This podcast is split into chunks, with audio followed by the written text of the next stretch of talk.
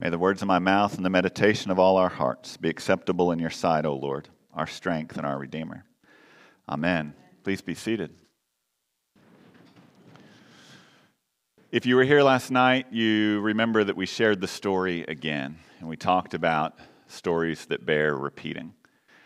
And we were reminded that God is with us in all of our individual stories the good, the bad, the happy, the sad. And that even when our stories change from year to year, God's story remains the same. But I think that's incomplete because last night we talked about us. We talked about God being with us in our stories. And the truth of Christmas is, frankly, God didn't come for, for you or for me individually. God came for the world. And I think John today helps us see that a bit more clearly. In the beginning was the Word, and the Word was with God, and the Word was God. He was in the beginning with God. All things came into being through him. Without him, not one thing came into being. What has come into being in him was life, and the life was the light of all people.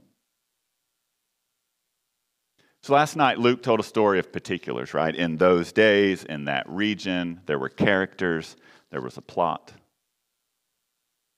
It's about a particular time in a particular place.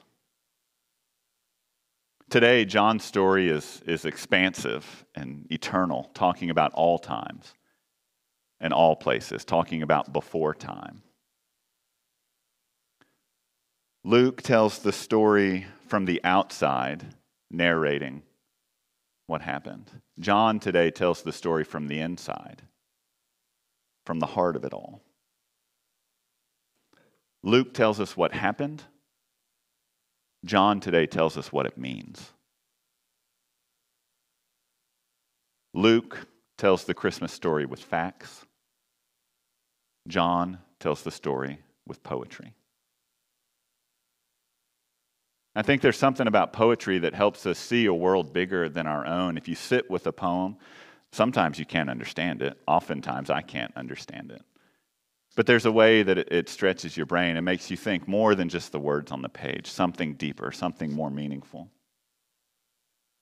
Poetry can pull us out of ourselves and help put us in a bigger story.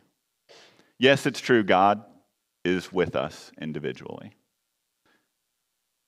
But even more, the, the good news of great joy is that Christ has come into the world and we are now part of God's bigger story. Because the poetry of Christmas is so much bigger than us. The poetry of Christmas is, is so much bigger than our individual isolated stories. The poetry of Christmas is that we are a part of a bigger story. We come to this bigger story with all of our individual pieces and parts, all the things that we bring into this room. But it's not just about the things that we bring into this room, it's about the bigger thing. It's about God's story.